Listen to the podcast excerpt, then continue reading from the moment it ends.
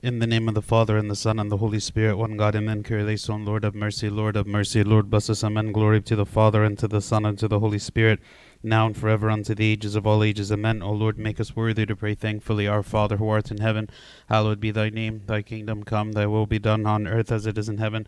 Give us this day our daily bread, and forgive us our trespasses, as we forgive those who trespass against us.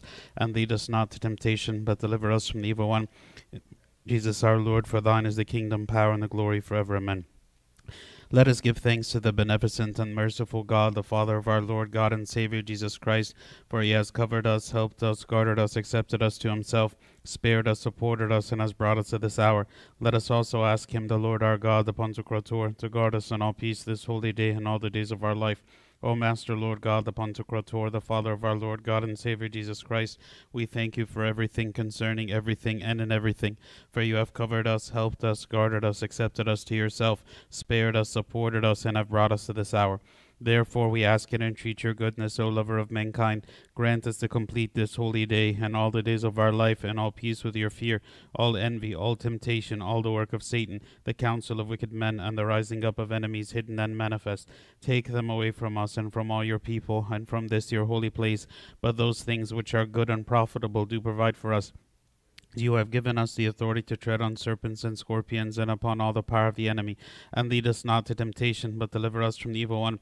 Through the grace, compassion, and love of mankind of your only begotten Son, our Lord God and Savior Jesus Christ, through whom the glory, the honor, the dominion, and the worship are due unto you, with him and the Holy Spirit, the giver of life, who is of one essence with you, now and at all times, unto the ages of all ages. Amen.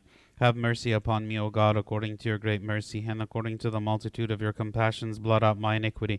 Wash me thoroughly from my iniquity, and cleanse me from my sin. For I am conscious of my iniquity, and my sin is at all times before me. Against you only I have sinned and done evil before you, that you might be just in your sayings and might overcome when you are judged. For behold, I was conceived in iniquities, and in sins my mother conceived me. For behold, you have loved the truth, you have manifested to me the hidden and unrevealed things of your wisdom. You shall sprinkle me with your hyssop, and I shall be purified. You shall wash me, and I shall be made whiter than snow. You shall make me to hear gladness and joy. The humble bones shall rejoice. Turn away your face from my sins, and blot out all my iniquities. Create in me a clean heart, O God, and renew a right spirit in my inward parts. Do not cast me away from your face, and do not remove your Holy Spirit from me. Give me the joy of your salvation, and uphold me with the directing Spirit. Then I shall teach the transgressors your ways, and the ungodly men shall turn to you. Deliver me from blood, O God, the God of my salvation, and my tongue shall rejoice in your righteousness. O Lord, you shall open my lips, and my mouth shall declare your praise. I would have given it. You do not take pleasure in burnt offerings. The sacrifice of God is a broken spirit. A broken and humbled heart God shall not despise. Do good, O Lord, and your good pleasure to Zion, and let the walls of Jerusalem be built. Then you shall be pleased with sacrifices of righteousness, offering and burnt sacrifices. Then they shall offer calves upon your altar. Alleluia. Lord have mercy, Lord have mercy. The sunset prayer of this blessed day we offer to Christ our King and our God, beseeching him to forgive us our many sins. From the Psalms, our Father David the prophet and the King, may his blessings be with us all. Amen. Blessed are all who fear the Lord, who walk in his ways. You shall eat the fruit of your labors. You shall be blessed, and goodness shall be unto you. Your wife shall be as a fruitful vine on the sides of your house, your children as young olive plants round about your table. Behold, thus shall the man be blessed who fears the Lord. The Lord shall bless you out of Zion, and you shall see the good things of Jerusalem all the days of your life, and you shall see the children of your children. Peace be upon Israel. Alleluia. Many times they have warred against me from my youth, let Israel now say. Many times they have warred against me from my youth, and yet they have not prevailed against me. The sinners scourged me on my back and prolonged their iniquity. The Lord is righteous. He has broken the necks of sinners. Let all who hate Zion be put to shame and turn back. Let them be as the grass of the housetops, which withers before it is plucked up, with which the reaper does not fill his hand, nor he who gathers up sheaves his bosom. Neither do they who pass by say, The blessing of the Lord be upon you. We have blessed you in the name of the Lord. Alleluia. Glory be to our God. Holy, holy, holy the gospel. According to our teacher Saint Luke, may his blessings be with us all. Amen. And he rose out of synagogue and entered into Simon's house, and Simon's wife's mother was taken with a great fever, and they requested him concerning her. And he stood over her and rebuked the fever, and immediately and me, uh, the fever and it left her, and immediately she rose and served them. When the sun was setting, all those who had any sick diverse divers disease brought them unto him, and he laid his hands on every one of them and healed them. And devils also came out of many, crying out and saying, You are Christ the Son of God.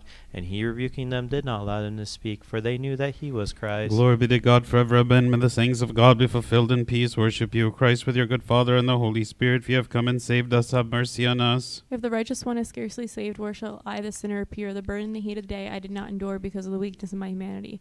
But, O merciful God, gr- count me with the fellows of the eleventh hour. For behold, in iniquities I was conceived, and in sins my mother bore me. Therefore I do not dare to lift up my eyes to heaven, but rather rely on the abundance of your mercy and love for mankind, crying out and saying, God, forgive me a sinner and have mercy on me. Hasten, O Savior, to open to me the fatherly bosoms, for I have wasted my life in pleasures and lusts, and the day has passed by me and vanished. Therefore now I rely on the richness of your never ending compassion. So then do not forsake a submissive heart which is in need of your mercy. For unto you I cry, O Lord, humbly, Father, I have sinned against heaven and before you, and I am no longer worthy to be called your son. So make me as one of your hired servants. Kenin ke ai ke sose onastoni onon amin. Every iniquity I did with prudence and activity, and every sin I committed with eagerness and diligence, and of all torment and judgment I am worthy. Therefore prepare for me the ways of repentance, O Lady of the Virgin, for to you I appeal, and through you I seek intercession, and upon you I call to help me, lest I might be put to shame. And when my soul departs, my body attend to me, and defeat the conspiracy of the enemies, and shut the gates of Hades, lest they might swallow my soul. O you blame, blameless bride of the true bridegroom. O Lord, hear us, have mercy on us, and forgive us our many sins. Amen. Kyrie eleison, Kyrie eleison, Kyrie eleison. Kyrie eleison, Kyrie eleison, Kyrie eleison. Kyrie eleison, Kyrie eleison, Kyrie eleison. Kyrie eleison, Kyrie eleison, Kyrie eleison. Kyrie eleison, Kyrie eleison, Kyrie eleison. Kyrie eleison, Kyrie eleison, Kyrie eleison. Kyrie eleison, Kyrie eleison, Kyrie eleison. Kyrie eleison, Kyrie eleison, Kyrie eleison. Kyrie eleison, Kyrie eleison, Kyrie eleison. Kyrie eleison, Kyrie eleison, Kyrie eleison. Kyrie eleison, Kyrie eleison, Kyrie eleison. Kyrie eleison, Kyrie eleison, Kyrie eleison. Kyrie eleison, Kyrie eleison, Kyrie eleison. Kyrie eleison, Kyrie eleison. Holy, holy, holy Lord of Sabaoth, heaven and earth are full of your glory and honor. Have mercy on us, O God, the Father, the O Holy Trinity, have mercy on us. O Lord God of hosts, be with us, for we have no helper in hardships and tribulations but you. Absolve, forgive, and remit, O God, our transgressions, those that you have committed willingly and those that you have committed unwillingly, those that you have committed knowingly and those that you have committed unknowingly, the hidden and the manifest. O Lord, forgive us for the sake of your holy name which is called upon us. Let it be according to your mercy, O Lord, and not according to our sins. Make us worthy to pray thankfully, Our Father who art in heaven, hallowed be thy name. Thy kingdom come, thy will be done on earth as it is in heaven. Give us this day our daily bread, and forgive us our trespasses, as we forgive those who trespass against us. And lead us not to temptation, but deliver us from the evil one. In Christ Jesus our Lord, for thine is the kingdom, the power, and the glory forever. Amen. We thank you, our compassionate King, for you have granted us to pass this day in peace, and brought us to the evening thankfully, and made us worthy to behold daylight until evening. O God, accept our glorification which is offered now, and save us from the trickeries of the adversary, and abolish all the snares which are set against us. Grant us in this coming night peace without pain or anxiety or unrest or illusion, so that we may pass it in peace and chastity, and rise up for praises and prayers. And thus at all times and everywhere we glorify your holy name in everything, together with the Father who is incomprehensible and without beginning, and the Holy Spirit, the life giver, who is in one essence with you, now at all times and to the ages of all ages. Amen. Lord have mercy, Lord have mercy. The blessed prayer of retiring we offer to Christ our King and our God, beseeching him to forgive us our many sins. From the Psalms of our Father David the prophet and the King, may his blessings be with us all. Amen. With my voice to the Lord I cried, with my voice to the Lord I made supplication. I will pour out before him my supplication. My affliction I will pour out before him. When my spirit was fainting within me, and you knew my paths, in the way in which I was walking, they hid a snare for me. I looked on my right hand and beheld, for there was no one who noticed me. Refuge failed me, and there was no one who cared for my soul.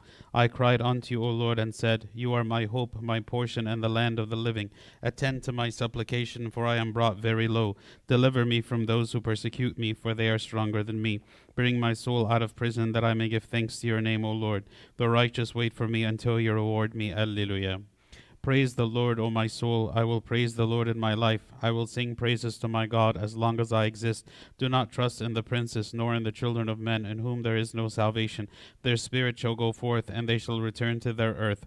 In that day all their thoughts shall perish. Blessed is he whose helper is in the God of Jacob, whose hope is in the Lord his God, who made heaven and earth, the sea and all things in them, who keeps truth forever, who executes judgment for the oppressed, who gives food to the hungry. The Lord looses the bound, the Lord sets up the broken down, the Lord gives wisdom to the blind, the Lord loves the righteous, the Lord preserves the strangers, he accepts the orphan and widow, but he will destroy the way of sinners. The Lord shall reign forever, and your God, O Zion, from generation to generation. Alleluia.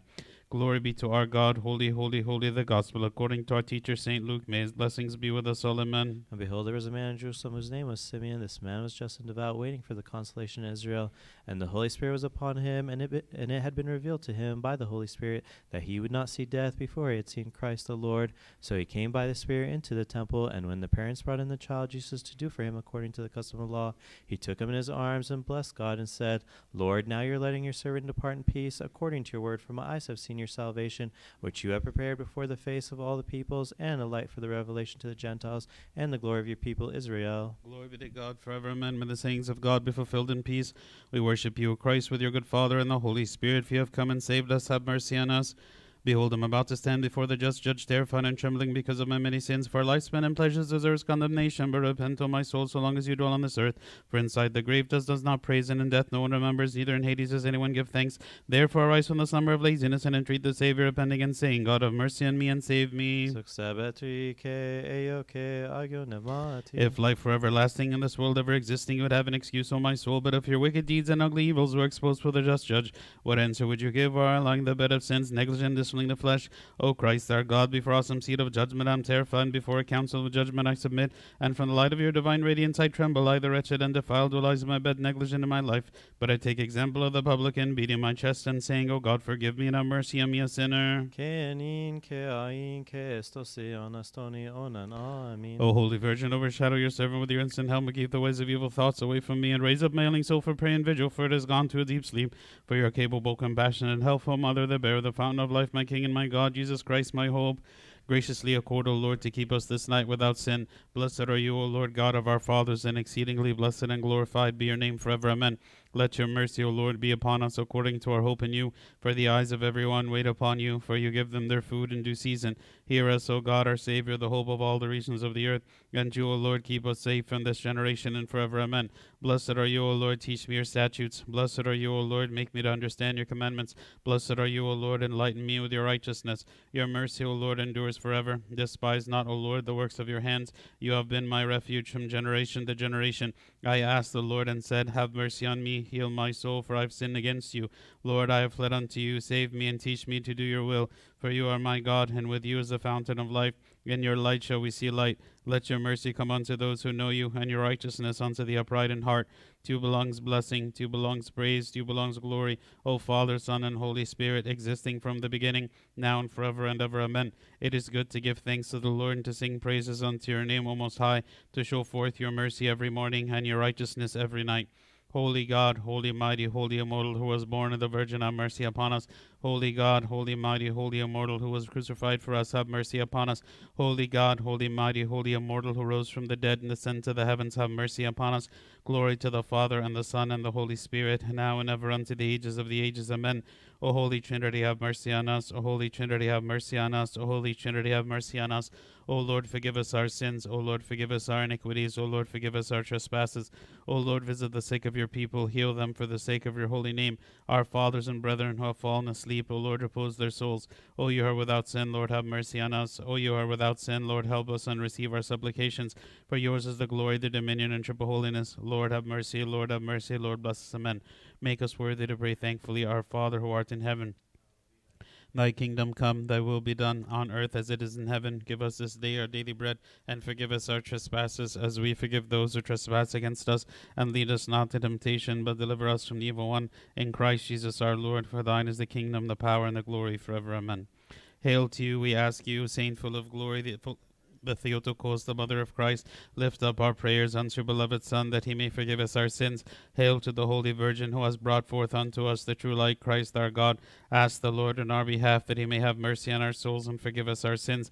O Virgin Mary, the Holy Theotokos, the faithful advocate for all mankind, intercede on our behalf before Christ, whom you bore, that he may forgive us our sins.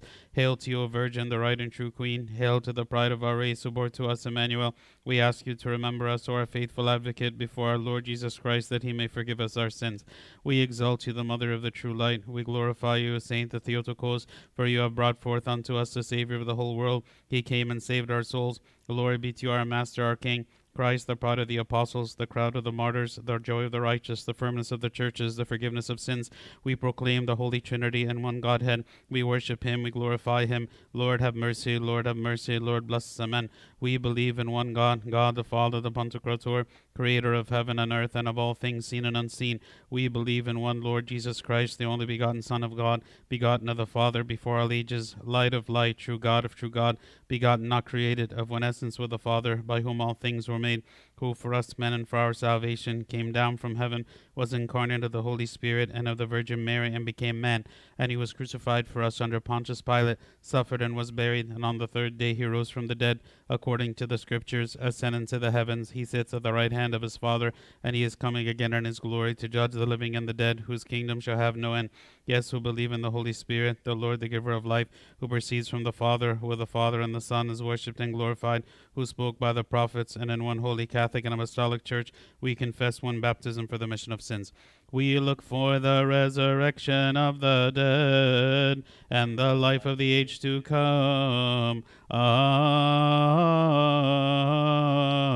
Amen. O Lord, hear us, have mercy on us, and forgive us our many sins. Amen. Kyrie eleison, Kyrie eleison, Kyrie eleison. Kyrie eleison, Kyrie eleison, Kyrie eleison. Kyrie eleison, Kyrie eleison, Kyrie eleison. Kyrie eleison, Kyrie eleison, Kyrie eleison. Kyrie eleison, Kyrie eleison, Kyrie Kyrie eleison. eleison, Kyrie eleison, Kyrie eleison. Kyrie eleison, Kyrie eleison, Kyrie Kyrie eleison. eleison, Kyrie eleison, Kyrie eleison. Kyrie eleison, Kyrie eleison, Kyrie Kyrie eleison. eleison, Kyrie eleison, Kyrie Kyrie eleison. eleison, Kyrie eleison, Kyrie Kyrie eleison. eleison, Kyrie eleison, Kyrie eleison. Kyrie eleison, Kyrie eleison, Kyrie eleison. Kyrie eleison, Kyrie eleison. Holy, holy, holy Lord of Sabaoth, heaven and earth are full of your glory and honor. Have mercy on us, O God, the Father, the Pantocrator, O Holy Trinity, have mercy on us, O Lord God of hosts, be with us. For we have no helper in our hardships and tribulations but you. Absolve, forgive, and remit, O God, our transgressions, those which ye have committed willingly, and those which ye have committed unwillingly, those which ye have committed knowingly, and those which ye have committed unknowingly, the hidden and the manifest. O Lord, forgive us for the sake of your holy name, which is called upon us. Let it be according to your mercy, O Lord, and not according to our sins.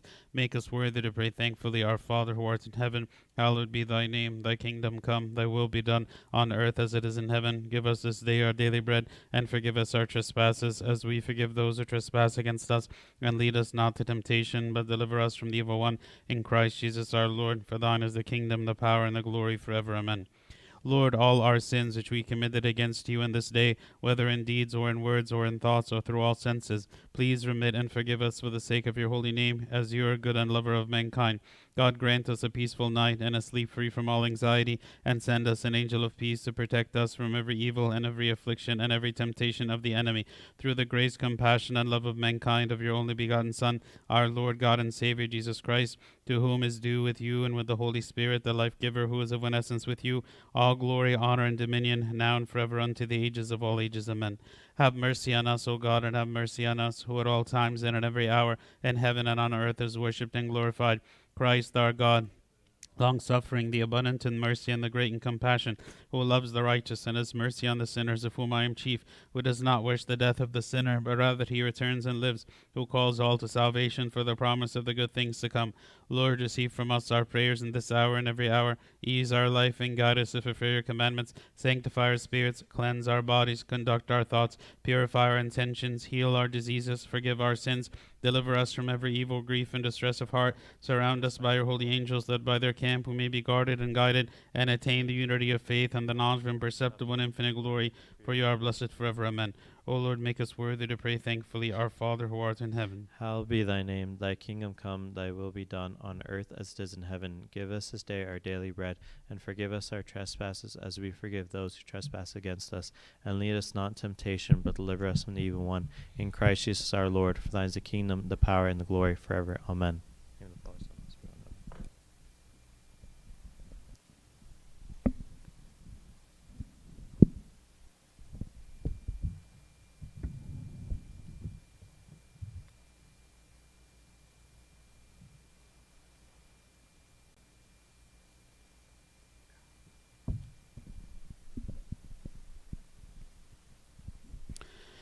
In the name of the Father, and the Son, and the Holy Spirit, one God. Amen. So, God willing, today we're going to start a new book. Um, last time uh, we completed. Um, what were we studying last time? Um, Third John, yes, we did Second John and Third John. That's right. Um, we're gonna start the book of Joshua. Um, so we have already studied Exodus. We did Genesis and Exodus, um, and then um, the remaining books of Moses. Uh, you have the book of uh, Leviticus, which is primarily speaking about the law, and then you have the book of Numbers, which has a lot of like demographics, like the numbers of people and the different tribes and so on, but also has some of the historical events that happened um, after that during the time when the Israelites were wandering in the desert. Uh, and then you have the book of Deuteronomy, which is Deuteronomy means the second law, which is essentially the recounting of the law. So one of the things that happened uh, when the Israelites were wandering in the wilderness is uh, God had asked uh, Moses to um, to draw the water out of the rock by speaking to the rock. So it happened twice. The first time he told Moses to strike the rock, and Moses did so, and water came out, so that the people would drink. The second time he told Moses to speak to the rock, not to hit it, but to speak to it. But Moses, like in his frustration, he struck the rock um, for water to come out, and so God was upset with him because he didn't demonstrate faith, and so he told him that he would not. Uh, live to see the promised land. So he Moses remained to be the leader of the Israelites up until they reached the the Jordan River on the eastern side of the Jordan River. Uh, about to enter into the promised land, and this is where we see Deuteronomy. Deuteronomy is like, okay, uh, we're about to enter into the promised land. Let's recount um, all of the law and everything God has commanded us to do, so that we do not forget Him when we enter into the promised land. The book of Joshua then is the first of the historical books, okay? So the the historical book because it's recounting now the story of what is happening to the Israelites. And so the story is beginning right at this point where Joshua, who was the uh, you know, second in command. He was the disciple of Moses. He, after Moses has died, is now taking the leadership of the Israelites, and he is about to pass over the Jordan River into the promised land, which is the land of Canaan, um, for the first time. Okay, and so kind of historically, um, this is where we are. We've also in the past studied the book of Judges. Judges is what comes immediately after Joshua, um, which is uh, kind of further along in the history after they have settled uh, in uh, the the land of Canaan, kind of how they are dealing with the people and so on. Where this this here, the book of Joshua, is the very beginning. This is the beginning of the entry to what is to become the, the land um, of Israel. So again, as I said, the book takes place immediately after the, the death of Moses, and it's primarily written by Joshua, except for the very last part, which is recounting the death of Joshua, um, was probably written by uh, Phinehas, who is the grandson of Aaron, uh, wrote the very last part. Um, and uh, uh we spoke about how Moses uh, was not going to inherit the promised land, and he died at the border. Uh, one of the main themes that we see, or one of the main kind of uh, comparisons that we can make in this book, is with the figure of Joshua himself. Um, Moses represents the old covenant. Okay, Moses represents the old covenant, and the old covenant was not able to bring the people into the promised land because the promised land is a symbol for heaven. Okay, so so the Moses was unable to bring people to the promised land in the sense that the old covenant was insufficient for the salvation of the people. And so uh, there needed to be another leader who is Joshua. And actually, Joshua represents the Lord Jesus Christ in, in many different ways. So actually, the name Joshua is the same name as Jesus. Okay, so Joshua in Hebrew is the same name as Jesus in Greek. Okay, it's the same name and it means Jehovah is salvation or God is Savior. Okay, so Joshua is a symbol and representation of the Lord Jesus Christ, and he is the one who symbolically brings people to the heavenly kingdom of Jerusalem because he is the one who is leading the people into um, the promised land. A little history about Joshua. Joshua was born in Egypt and he became the disciple of Moses. We first read about Joshua in the book of Exodus, chapter 17, verse 9, at the battle of Rephidim. This is the battle where Moses was up on the mountain praying, and Joshua was leading the people uh, in the valley fighting. And whenever um, Moses stopped praying, the people would start losing. And whenever he prayed, the people would win. So we read about Joshua and have him having this position of leadership, um, even at that time in the book of Exodus. Also, Joshua is mentioned in the book of Numbers. Um, so he was one of the 12 spies that was sent to the land of Canaan, which is the promised land, by Moses to scout the land and to bring back a report of the land. So he and one of the other spies, Caleb, they were the only two who had faith and believed that God would grant them victory if they enter into the land and to conquer the people, whereas all of the other 10 spies came back with a bad report and said, No, these people are gigantic and they're scary, and we, if we try to go in and fight them, we will lose, so we shouldn't go in. Okay, so from the very, very beginning, um, before the wandering of the 40 years in the desert, Joshua was there and he was one of those spies who went in. And notably, Joshua and Caleb both were remained alive all throughout the 40 years of the wandering, and they did ultimately inherit the promised land because they were faithful from the beginning. Whereas all of the others who lacked faith died in the wilderness and they did not end up to see um, the promised land. So, in this book, we read about the next phase of life for the Israelites, right? So, they have been wandering for 40 years, and uh, almost all of them are a new generation, not the same people that left Egypt, right? The majority of those people who left Egypt died in the wilderness, and now this is their children. So, one thing to keep in mind when we're reading this, and we'll see kind of evidence of this, um, these children, they don't know any life other than the wilderness nomadic life. They don't know any life apart from a life where they are sustained by God, where God is keeping their clothes from tearing and their sandals from um, tearing and, and from being ruined, and God is the one leading them uh, through the pillar of cloud and the pillar of fire, and God is the one who is in, living in the midst of them in the tabernacle, and God is the one who is providing water for them. In every way, their entire life that they've known since they have been born in the wilderness is one where they are completely reliant on God, and whatever God is telling them to do, they do. Okay? And it was at this point that God decided now the wilderness wandering period is over and now we are getting ready to go. And we're going to see this very much in one of the very first stories we read about um, of entering the promised land, which is the fall of the city of Jericho. And we're going to see the faith of the people there. Um, but there's something to keep in mind. The original generations of people who left Egypt, this is not the same people here. Those are the ancestors um, of these people that we're reading about in Joshua.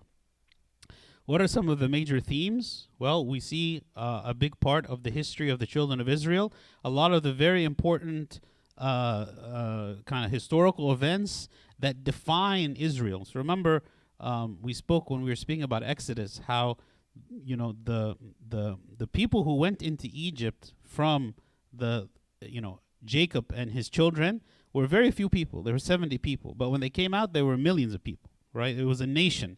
And now this is the first time that this nation is is not going to be wandering around in the wilderness, but they're actually going to have a permanent settlement. Okay? So this is this is one of the major themes of history of the people of Israel is entering into what will become their permanent location. Also, another theme is uh, the revealing of the concept of salvation. Again, there is this parallel between entering into the promised land um, as being saved from this wandering to the entering into the heavenly promised land or the heavenly Jerusalem, um, which is symbolic of heaven and, and how what they are experiencing now and crossing over is the same thing that we are looking forward to um, in, in salvation. Um, we, another theme is the holiness of God um, and how he is intolerant to sin and how he is actually using the Israelites here to not only inherit this land, because this land had other people living there, okay? Um, and God commanded them to destroy those people who were living in this land. And God was using the Israelites as a way of chastisement and punishment and judgment for those other people who were living in the land because of their own sin.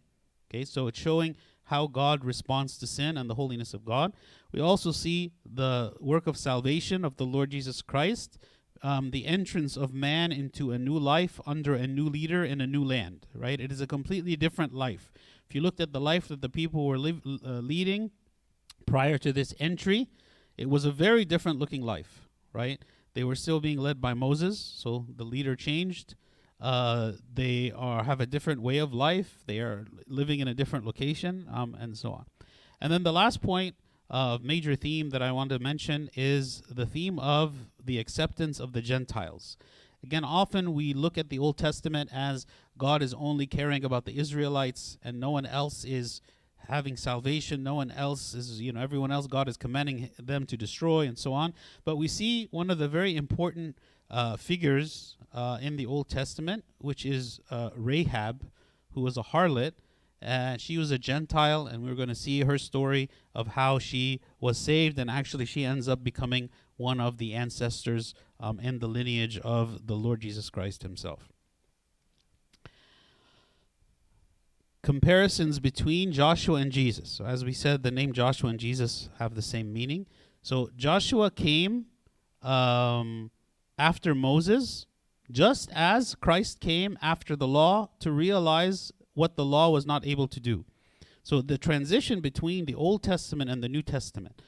At this transition, the Lord Jesus Christ came and he fulfilled the law and he abolished the requirements of the law. So the Lord Jesus Christ came after the law, just as Joshua came after Moses. Again, Moses represents the old covenant, whereas Joshua represents the new covenant in the person of the Lord Jesus Christ. Joshua led the people to victory, just as Jesus led mankind to spiritual victory over sin and death. Okay, so again, we'll see the many, many victories that the Israelites are going to win now, being led by Joshua after they cross over the Jordan River into the land. Um, when the people faced the wrath of God, Joshua also interceded for them, just as Christ mediated between the people and God the Father. So we'll see Joshua also as an intercessory figure, someone who is interceding for the people, for God to forgive them when they sin against God. Also, we see that Joshua is the one who is going to divide the land and to give each tribe their inheritance. Just as also the Lord Jesus Christ gives an inheritance to each of us who has authority, um, and, and as we have become heirs with Christ, so also Joshua is the one who is like distributing the inheritance to all of the different tribes. So, this land that they are entering is called the the land of Canaan. Okay, um, and the the the Canaanites are many different people. Okay, so they're not just one group of people that we call the Canaanites. The Canaanites is like a generic term that refers to all the various people living in the promised land um, that the Israelites were actually called to destroy.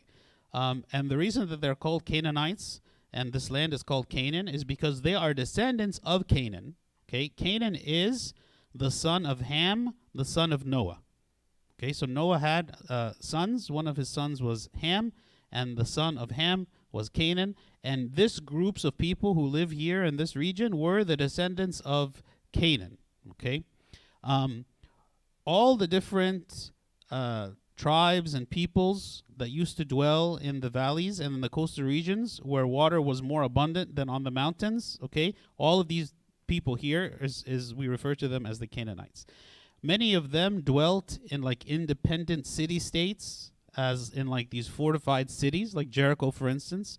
Jericho is not a city that is a part of a country or a city that is part of like a larger ethnic group. It was an independent city state. The whole ethnic people lived in that fortified city. Um, and so there are many different peoples who lived um, there, each one kind of with their own king and army and um, and and and religion and so on. Um, so there was no like central government, right? So it's not like Canaan was like this unified government with a with a king or a leader.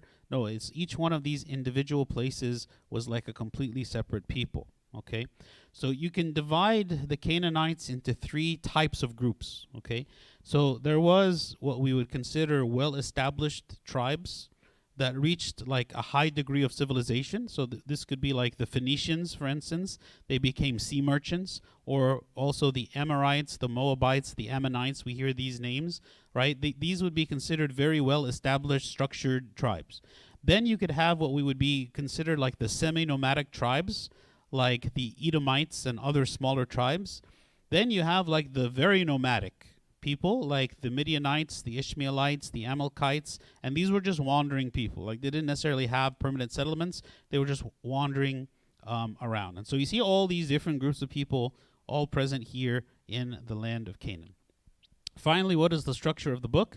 The first 12 tra- chapters, so there's 24 chapters in total.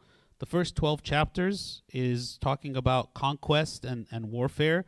Um, and then from chapters 13 to 19, this is where they are dividing up the land among all of the tribes. Uh, chapters 22, sorry, 20 to 22 is um, the cities, uh, establishing the cities of the Levites. So remember, the Levites were the uh, the priestly tribe, and they did not inherit land like the other tribes, but they had special cities that were spread out throughout all of Israel, so that all the people could have access to the priests uh, instead of having them all dwelling in one place. So it speaks about the cities of the Levites and also the what are called the cities of refuge. The cities of refuge are again special cities that if someone has been uh, you know has committed like manslaughter, um, some kind of accidental uh, sin in this way, uh, and they escape from the people who are trying to kill them, as a result of the crime that they committed, they can go to these cities and be protected and be safe there. And then finally, the last two chapters is like the farewell commandments right before um, the death of Joshua. Okay. So we'll start here in chapter 1. It says, After the death of Moses, the servant of the Lord, it came to pass that the Lord spoke to Joshua the son of Nun, Moses' assistant, saying, Moses, my servant, is dead. Now therefore arise, go over this Jordan, you and all this people, to the land which I am giving to them, the children of Israel. Okay, so as I said, remember Moses had died. Okay, um, and and now Joshua is taking kind of his position after after the fact. Okay, and just as you know the law had to come to an end for us to enjoy the grace of God that came through the Lord Jesus Christ, because again Joshua is a symbol of the Lord Jesus Christ.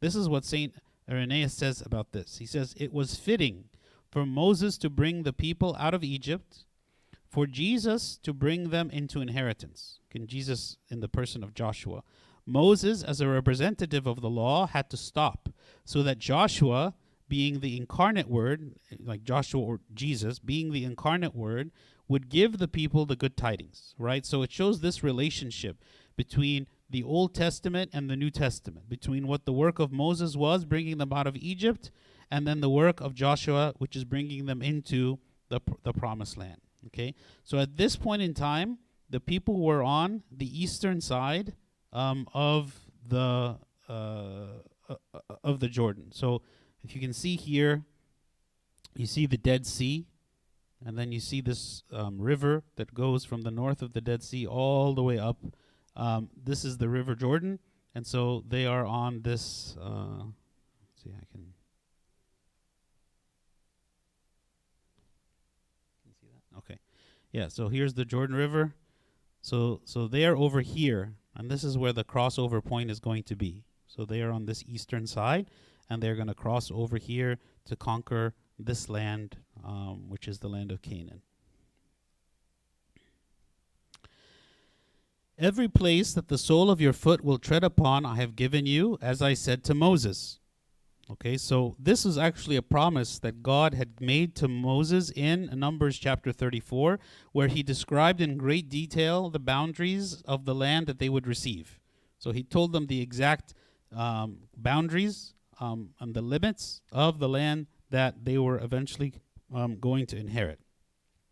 From the wilderness and this Lebanon as far as the great river, the river Euphrates, all the wi- all the land of the Hittites and to the great sea, toward the going down of the sun shall be your territory.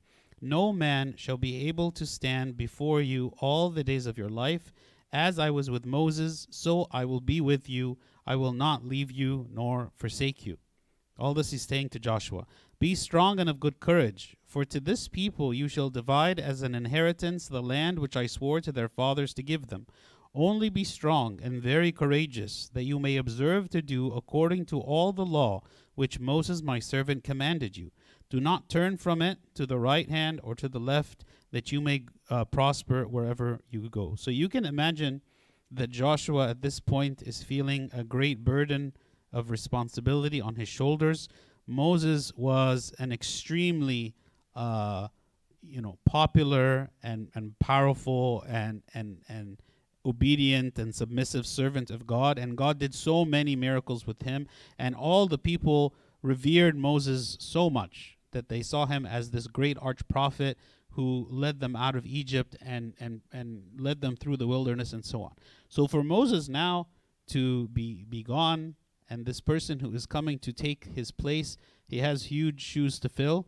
And you can imagine that on the one hand, Joshua is very apprehensive about what what is what is about to happen. They're about to go. I mean, before they were wandering in the wilderness. Yes, they had there were some enemies and things that they met, but now they're about to go into like the heart of where you know um, when they scouted this land previously, forty years prior, the people came back and they said, no, there's so many you know.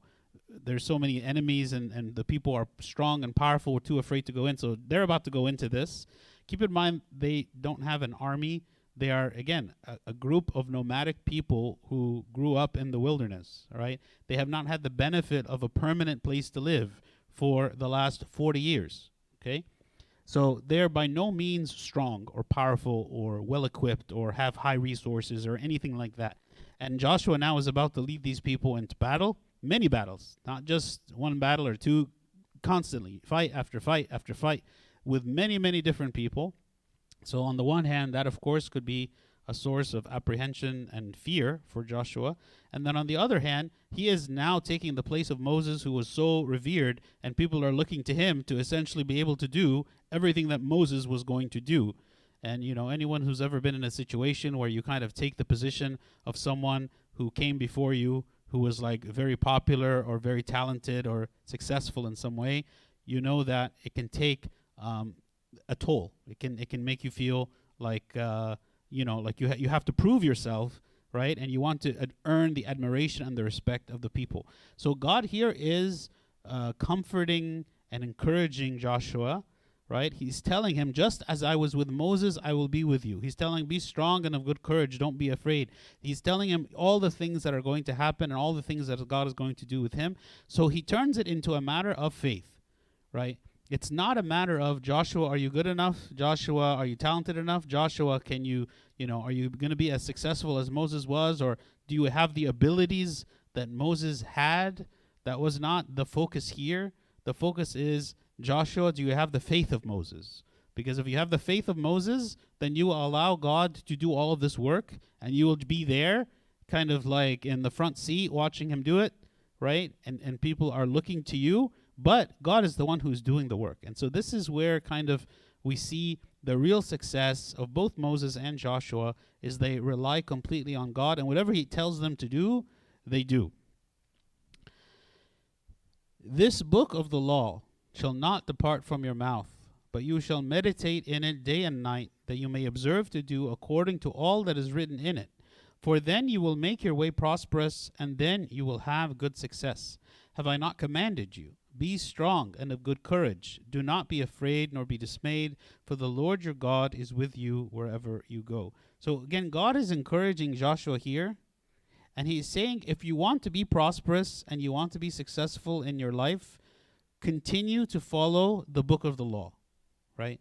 The book that God has given, continue to follow it. It has everything that you need in order to have successful life. It is here in the book of the law. Follow the book of the law and you will be prosperous. Meditate in it day and night, that you may observe to do according to all that is written in it.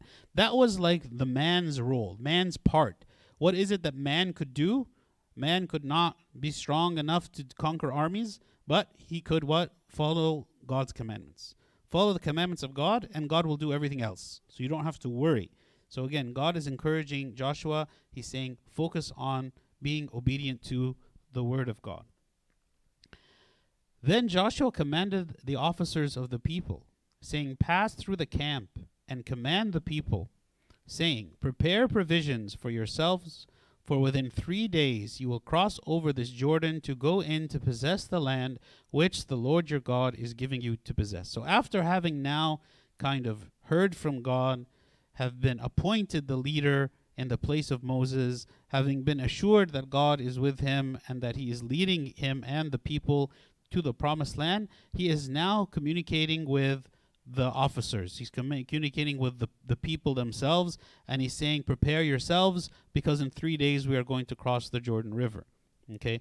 Now, again, there was no mention here of how we are going to cross this river, right? Because it's a this is a big river, and we are many, many people how are we going to cross? And we have all the things that are with us. How is it that we are going to cross?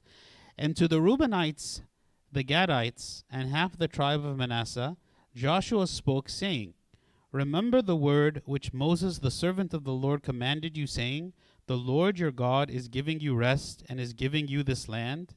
Does anyone remember from when we were studying before? Um, I want to say it was in the book of Judges why he is he is um, addressing specifically the Reubenites and the Gadites and the half tribe of Manasseh here? Yeah.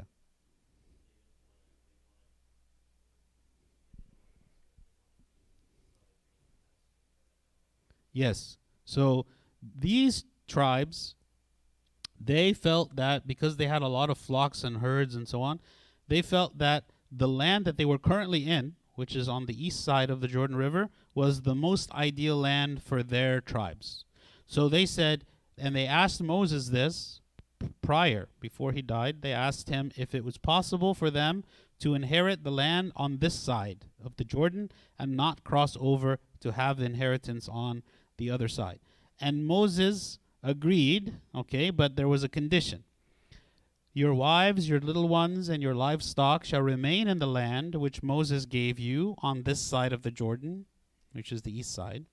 But you shall pass over your brethren armed. Be- sorry, you shall pass before your brethren armed, all your mighty men of valor, and help them, until the Lord has given your brethren rest, as he gave you, and they also have taken possession of the land which the Lord your God is giving them. Then you shall return to the land of your possession and enjoy it which Moses, the Lord's servant, gave you on this side of the Jordan toward the sunrise. Okay, so the condition was what? Yes, you can take this land here, but for now, leave your your your your wives and your children and your possessions and everything here on the land. But all of the men are going to cross the Jordan with all of the other tribes so they could all fight together on their behalf as well. So it's not that uh, you know, this tribe, okay, well, we don't have to fight, we don't have to do anything because we're already here, we already have our land, and everything's great, and everyone else goes. No, it's like you have to go with them, you have to fight with them, um, and conquer with them to help them as well. And then once all of that is done, then you can come back here and take possession of the land that um, you have been promised. So they answered Joshua, saying, All that you command us we will do, and wherever you send us we will go. Just as we heeded Moses in all things, so we will heed you.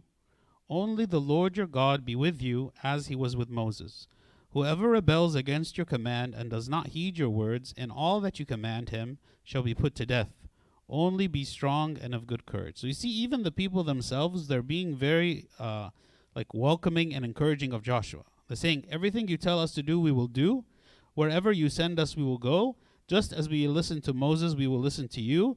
But the the kind of from from their side, like the reason why they are doing this is because they're saying what only the Lord your God be with you, right? So if the Lord your God is with you and you are His disciple and you are following Him and and He is leading you, then we will follow you because we know that where you are leading us is the right way.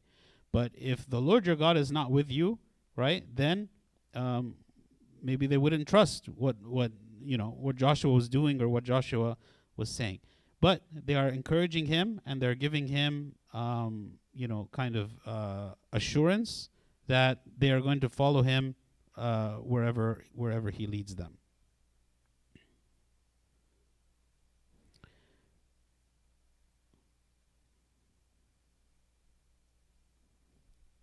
Okay. Chapter 2. Chapter 2 is now where um, they are going to send spies uh, to check out the land on the other side before they go. So now, don't be confused uh, between the spies here and the spies they sent before. Right? So, this 40 years ago, they sent 12 spies. Joshua and Caleb were the only two spies who came back with a good report. Now, here, Joshua is sending two spies, okay, to spy out the land. It says, Now Joshua the son of Nun sent out two men from Acacia Grove to spy secretly, saying, Go view the land, especially Jericho. So they went and came to the house of a harlot named Rahab and lodged there. So Rahab, she lived in the wall. So Jericho was a fortified city, and the wall had settlements like houses, places where people would live in the wall itself. And so she had uh, her her place where she was living inside the wall. So when these spies entered, they crossed over, they entered into the land, they spied, spied out Jericho, and they came to this house of this woman, um, Rahab. And it was told the king of Jericho, saying, Behold, men have come here tonight from the children of Israel to search out the country. So it was known that the children of Israel were on the other side of the Jordan. And it was known that they were planning to cross over. And it was also known that God was promising them that, that they would take the land.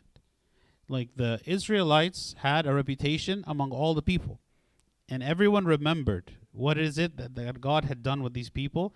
And, and, and it was like a, a, a you know like they had a they had a reputation that God is the one who uh, parted the Red Sea for them to cross over and to come out of Egypt. So so all the people trembled at the people of Israel, okay, and everything that God had done with them when they were wandering for 40 years in the wilderness. So the the idea that now God is leading them to their land is something that would make them very afraid.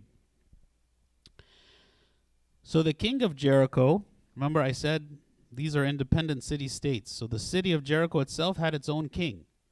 So the king of Jericho sent to Rahab, saying, Bring out the men who have come to you, who have entered your house, for they have come to search out all the country. So it was known that these spies had come to visit with Rahab. And now they are coming to her, saying, Give us and deliver to us these men who have come. Then the woman took the two men and hid them. So she said, Yes, the men came to me, but I did not know where they were from. And it happened as the gate was being shut when it was dark that the men went out. Where the men went, I do not know. Pursue them quickly, for you may overtake them. But she had brought them up to the roof and hidden them with the stalks of flax, which she had laid in order on the roof. Then the men pursued them by the road to the Jordan, to the fords, and as soon as those who pursued them had gone out, they shut the gate. So she told them that the men indeed had come, but that they left and they went out in a certain direction, and if you go quickly, you will find them. But secretly, she had hidden the men on the roof, um, covered uh, up so that no one would see them. So she deceived the king's men and she protected the spies. So she risked her life to protect those men, but she is considered to have done this out of faith, believing that God actually was the one who was delivering the land um, uh, to them and believing in God Himself. This is why we consider Rahab to be one of the heroes of faith, and she's mentioned in Hebrews 11, where it says, By faith, the harlot Rahab did not perish with those who did not believe when she had received the spies with peace. So, because she believed and she believed that this was being done by God, she helped them as opposed to delivering them to the authorities. Also in James 2, verse 25, it says, Likewise, was not Rahab the harlot also justified by works when she received the messengers and sent them out another way? So she was working under the premise and the understanding that this was not simply the enemies who are coming to, you know, spy on us. But this was something that was being done by God. And she believed in God, and this was being done by God, and so she did not stand in the way for for God to do what is it that he is doing. Now before they lay down she came up to them on the roof and said to the men, I know that the Lord has given you the land, that the terror of you has fallen on us. And all the inhabitants of the land are faint hearted because of you. Because, again, they have a reputation. The idea that these people are at our border and they're about to come made everyone very afraid. For we have heard how the Lord dried up the water of the Red Sea for you when you came out of Egypt, and what you did to the two kings of the Amorites, who were on the other side of the Jordan, Sihon and Og, whom you utterly destroyed. So, again, their reputation of what was happening um, on the other side of the Jordan while they were wandering for 40 years and how God allowed them to destroy their enemies. And as soon as we heard these things, our hearts melted.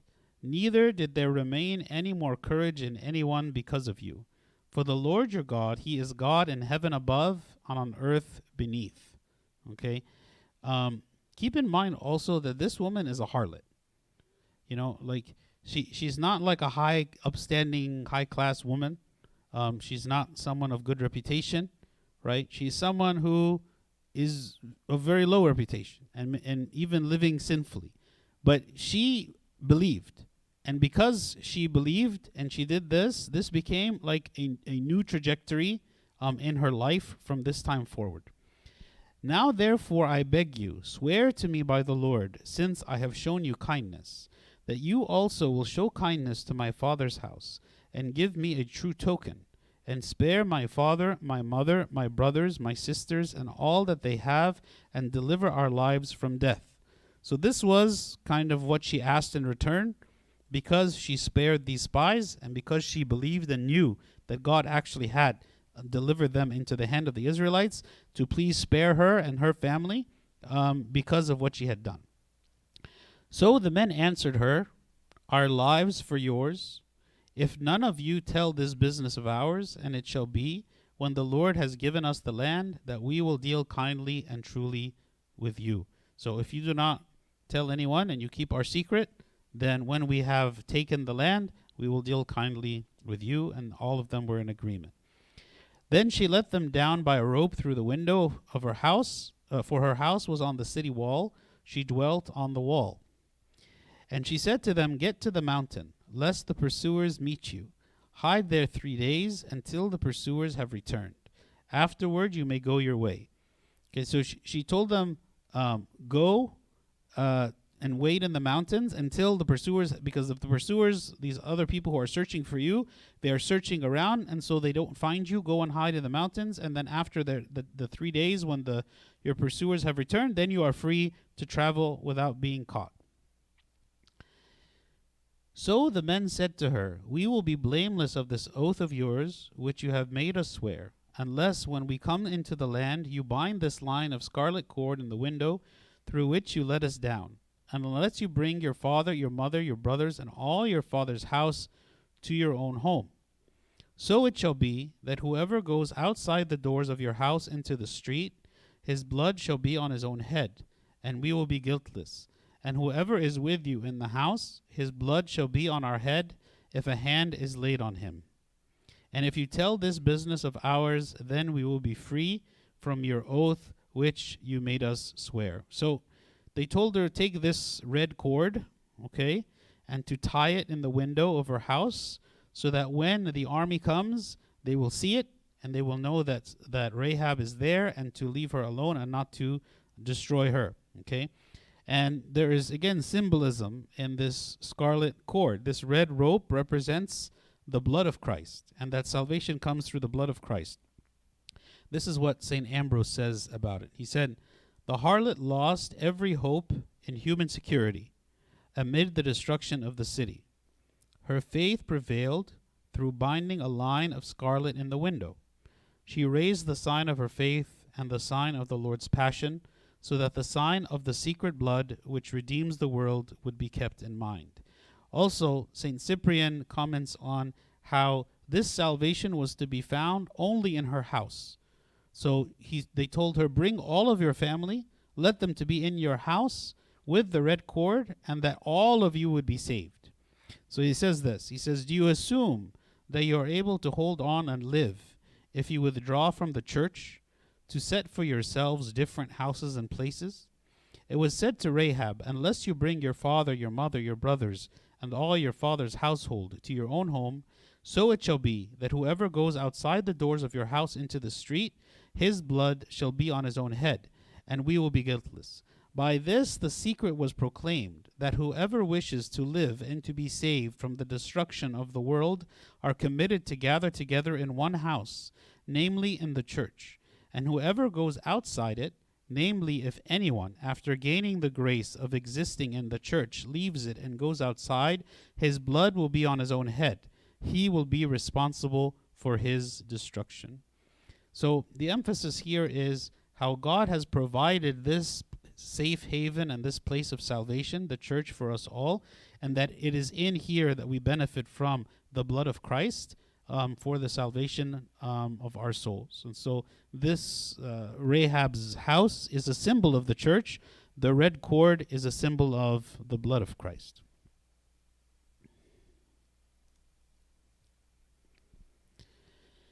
Then she said, According to your words, so be it. And she sent them away, and they departed. And she bound the scarlet cord in the window. They departed and went to the mountain, and stayed there three days until the pursuers returned. The pursuers sought them all along the way, but did not find them. So the two men returned, descended from the mountain, and crossed over, and they came to Joshua the son of Nun, and told him all that had befallen them. And they said to Joshua, Truly the Lord has delivered all the land into our hands, for indeed all the inhabitants of the country are faint hearted because of us. How is Rahab related to uh, the Lord Jesus Christ? And where is it written?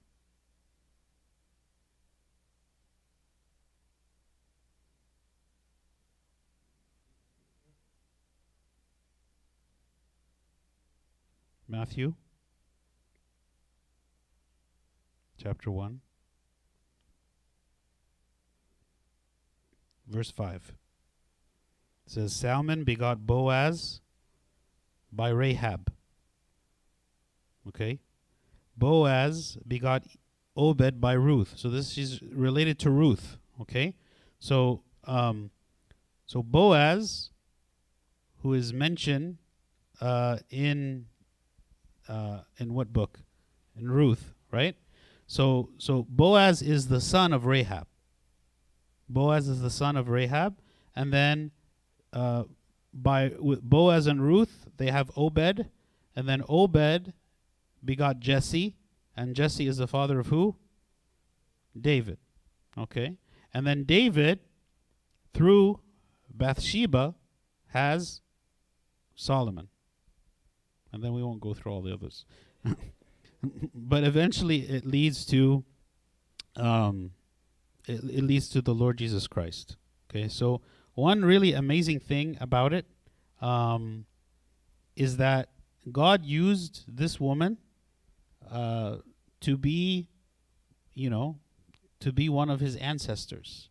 And even though she was a nobody and she was a harlot, um, and many people could have said that you know God could have chosen more honorable people, um, but because of her faith, uh, He allowed her to have this great honor.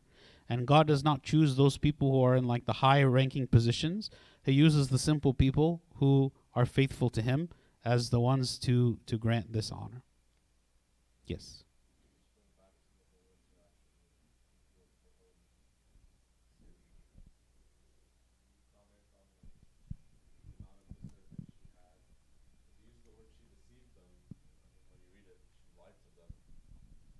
but it seems like as you said like she was moved through some inspiration by god to to deceive or to lie those people of her own city.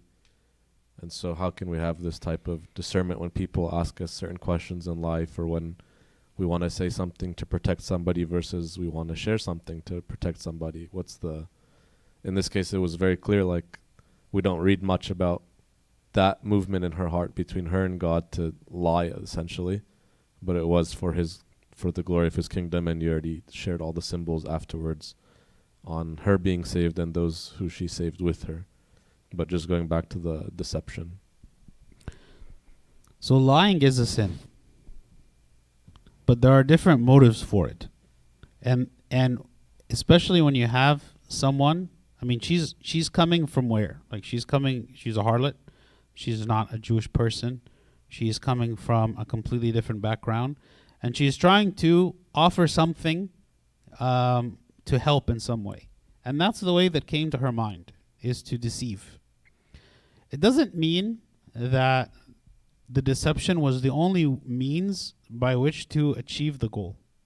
You know, she could have maybe tried to find some other way um, to protect them, to hide them, to say something different without deception, perhaps.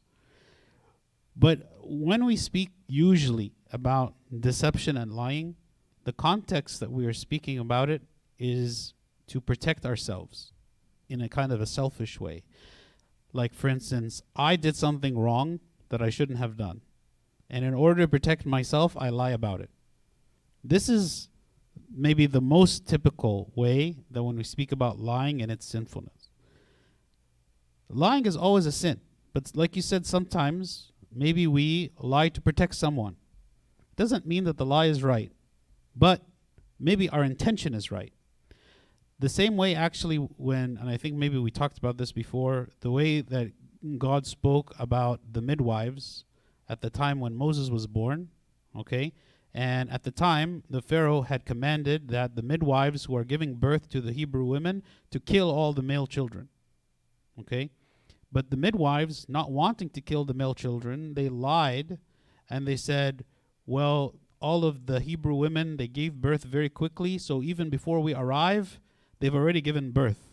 And they use this as an excuse so that they don't kill the children. Okay?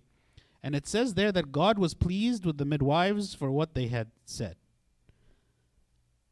But when he says that, it doesn't mean that he's pleased with lying but he is pleased with the intention of the midwives. The, the intention of the midwives was to protect life and not to kill, right? The way they chose to do it was lying. Was there another option? Maybe there was another option that they could have employed that didn't require lying, but the intention was right. Here also, the intention of Rahab was right.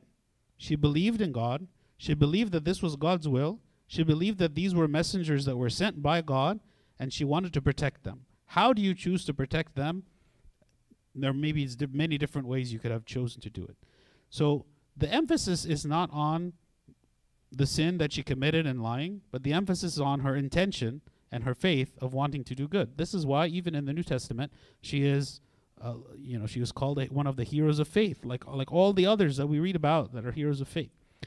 So I- again, like keep in mind, like she is already a harlot right? So she's already li- living a sinful life. But God is looking at the good that she did instead of emphasizing the wrong that she did. Okay. Any other comments or questions? We finished a little early today. Okay, let's pray.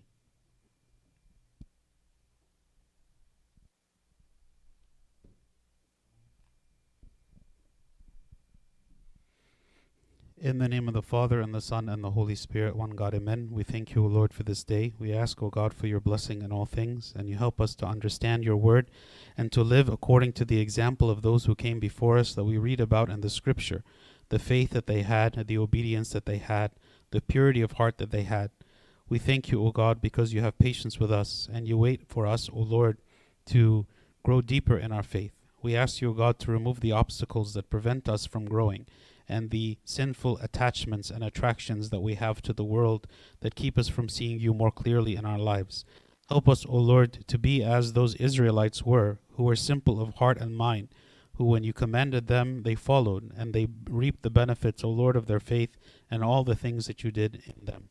Through the prayers of St. Mary, Archangel Michael, St. Paul, St. Mark, and all your saints, hear us as we pray thankfully, Our Father who art in heaven Hallowed be thy name. Thy kingdom come, thy will be done, on earth as it is in heaven. Give us this day our daily bread, and forgive us our trespasses, as we forgive those who trespass against us. And lead us not to temptation, but deliver us from the evil one. In Christ Jesus our Lord, for thine is the kingdom, power, and the glory forever and ever. Amen. The love of God the Father, the grace of the only begotten Son, our Lord God and Savior Jesus Christ, the communion, the gift of the Holy Spirit be with you all. Go in peace. The peace of the Lord be with you all. Amen. And also with your spirit.